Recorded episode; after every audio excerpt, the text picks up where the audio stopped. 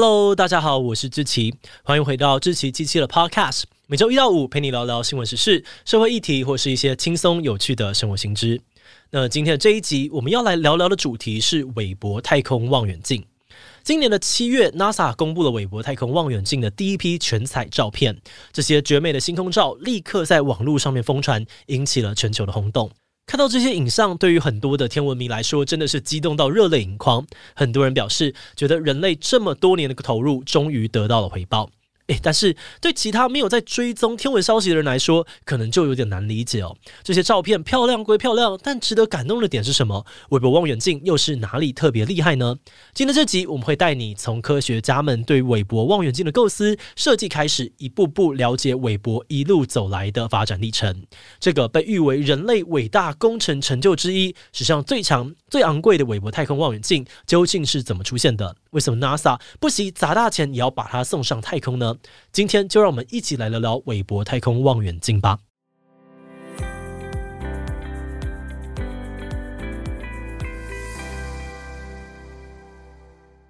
一九九零年，哈勃太空望远镜发射升空之后，陆陆续续的传回了很多壮丽的照片。而除了照片很漂亮之外，更重要的是，哈勃也传回了很多非常珍贵的星体观测结果。而那些资料可以说是彻底改革了近代的天文研究。因为有了哈勃这样的一个大突破，所以从一九九六年开始，科学家们就不断的在思考说，要如何培养哈勃望远镜的继承人。因为在原本的计划里面，哈勃望远镜只会服役大概十五年左右的时间，所以天文界呢势必要有下一代的望远镜去继承哈勃的任务。于是在二零零二年，新的望远镜计划正式启动，而这个继任者也有了他的名字，也就是我们今天要聊的韦伯太空望远镜。不过严格说起来哦，韦伯所背负的任务不只是要接替哈勃而已，他还有另外一件很重要的事情要做，就是要为整个天文界开疆辟土。诶，那这是什么意思呢？这就要先来理解一下韦伯的前任哈勃都在做些什么了。你可以想象一个光谱哦，上面有各种不同波长的光线，像是伽马射线、X 射线、紫外线、红外光等等。我们肉眼可以看到的可见光，只是这个光谱上面的一小块而已。那哈勃望远镜能够观测的波段，也是集中在可见光的部分，外加上一点点的近红外线。不过因为宇宙一直在膨胀哦，星系之间的距离会不断增加，那距离越远的东西，它们发出的光线波长也会不停变长，慢慢的就超出了哈勃望远镜可以观测的范围。距离哈勃越远的星系，观测上面就更加的困难。因此新的韦伯望远镜它首要任务就是要主攻红外线波段的观测，让我们可以看到更多更远的星系。如果韦伯可以成功观测到这些超远的星系，那就有可能让我们找到更接近宇宙大爆炸残留下来的红外线。这不只是让我们有机会证实大爆炸理论，还可能观测到宇宙早期的样子，让人类见到以前从没看过的领域。事实上，韦伯接下来的任务，也就是未来十年天文界的三大目标，分别是观测宇宙早期星系、研究星系的形成跟演化，还有寻找可能适合人类居住的行星。首先，在观测宇宙早期星系这个目标上面，科学家希望能够透过韦伯的红外线观测能力，还有它的超高解析度，看到宇宙最早期诞生的星系。如果真的能够做到的话，我们就可以了解说星系到底是怎么诞生的。那除了知道星系怎么诞生之后，接下来就可以进一步的去看到说星系是如何形成跟演化的。科学家也希望透过韦伯更完整的去观测星系是怎么样演化成今天的样子，恒星跟周围的行星系统又是怎么形成的。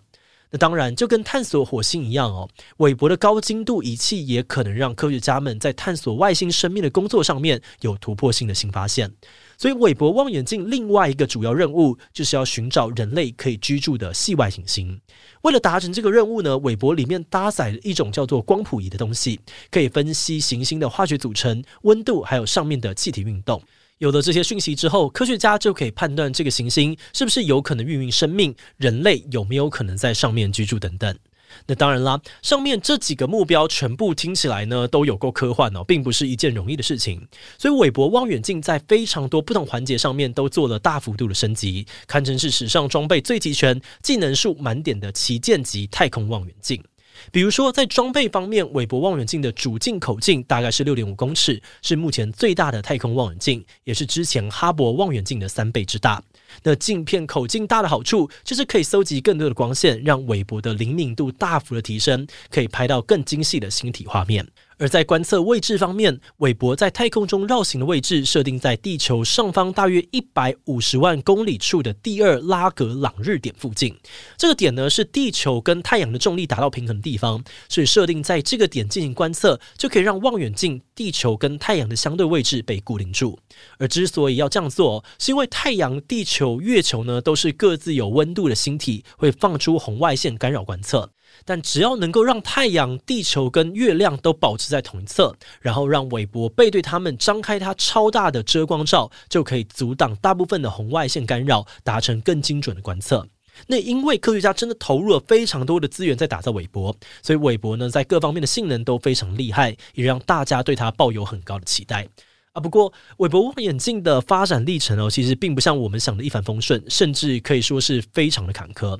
这是因为科学家不断给韦伯增添新装备的同时，也无形中增加了任务的难度。以前韦伯的前任哈勃望远镜都是在低地球轨道绕行、哦、如果仪器出了什么状况， NASA 都可以派太空人飞上去维修，相对来说比较方便。但是就像我们刚刚讲到的，韦伯的轨道呢是在地球上方一百五十万公里，是哈勃高度的三千倍左右。科学家呢要中途维修韦伯几乎是不可能的任务，这代表呢所有的仪器跟装置都必须要不断的测试跟检查，才能够确保它离开地球之后不会出任何的问题。而另外一方面，韦伯身上这些精密、庞大又缺一不可的装备全部加起来，让韦伯的体积变得超级超级巨大。为了要把望远镜装进又细又长的火箭里面，科学家想了非常多不同的方法，像是把巨大的镜面分割成十八块小六角形，或是呢把遮光罩设计得更轻更薄等等，都是希望让望远镜有办法更紧密地折叠起来。但是折叠完塞进火箭之后，等真的上了太空，韦伯要怎么展开也是一个大工程。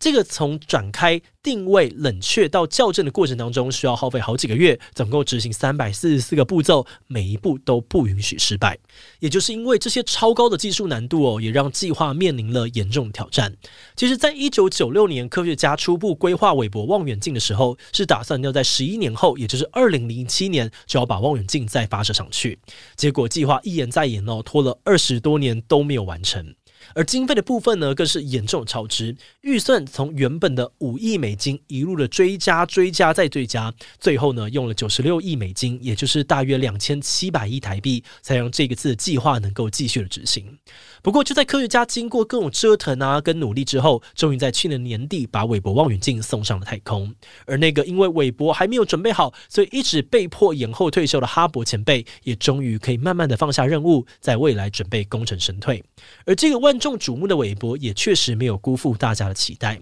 在上太空半年之后，韦伯交出了漂亮的成绩单，送回来的影像让很多的科学家跟天文迷都非常的兴奋、啊、不过我们这边呢还是要另外提醒一下，如果你现在去 Google 韦伯望远镜的这个照片，那你看到的其实还是科学家们调整过后的结果。毕竟韦伯捕捉的是红外线，理论上人类的眼睛根本看不到，所以科学家们呢有先根据红外线的波长长短填上了不同的颜色，才有了现在这些色彩缤纷的图像。而在这些影像之中，如果你把它们拿去跟哈勃前辈拍到相比，你会发现韦伯拍到的深空图像里面呈现的恒星啊还有星系，会比哈勃拍到的看起来更亮眼也更精细。你甚至呢可以在图像里面看到很多细节的结构，像是它记录到的遥远星系可以观测到宇宙大爆炸之后 二点五到一亿年之内的样子，比哈勃望远镜当初记录到的十亿年还要更早。这些图像呢就像是让科学家们坐上时光机一样，可以帮助研究宇宙更早期的状态。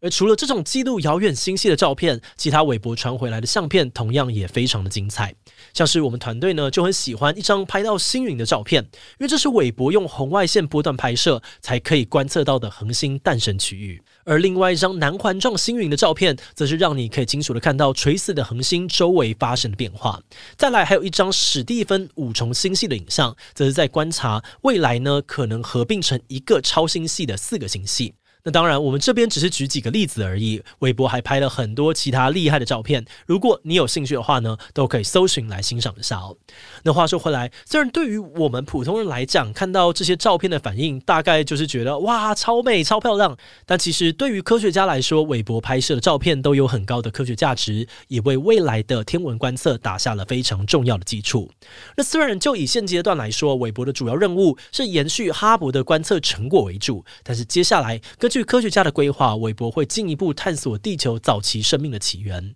还有韦伯也会拍摄数以百万计的星系与超新星，藉由这些星系的位置、形状、亮度等等资讯来回推宇宙膨胀历史。除此之外呢，科学家还打算透过韦伯搜寻更多类似太阳的恒星，再针对恒星周围的行星系统进行进一步的分析，像是研究行星上面的大气成分是否有生命迹象等等，筛选出有可能适合人类宜居的星球。那根据目前的规划，韦伯至少还会服役十年以上，也就是说现在的韦伯才刚刚踏出他小小的第一步而已。如果你也对天文感兴趣，那就让我们继续期待韦伯接下来会带回哪些精彩的成果吧。话说回来哦，其实关于韦伯望远镜还有非常多辛酸辛苦的事件可以分享，包含了像是早期设计的大更动、预算紧缩，还有最近几年遇上新冠疫情的挑战，甚至连命名的过程都发生过很多的争议。但是碍于篇幅哦，这集没有办法介绍太多。那如果你本身知道更多关于韦伯望远镜的小知识，也欢迎你在留言区跟我们分享补充。那回到这集的内容，在 NASA 公布第一批照片的那一天，我们团队其实是蛮感动的。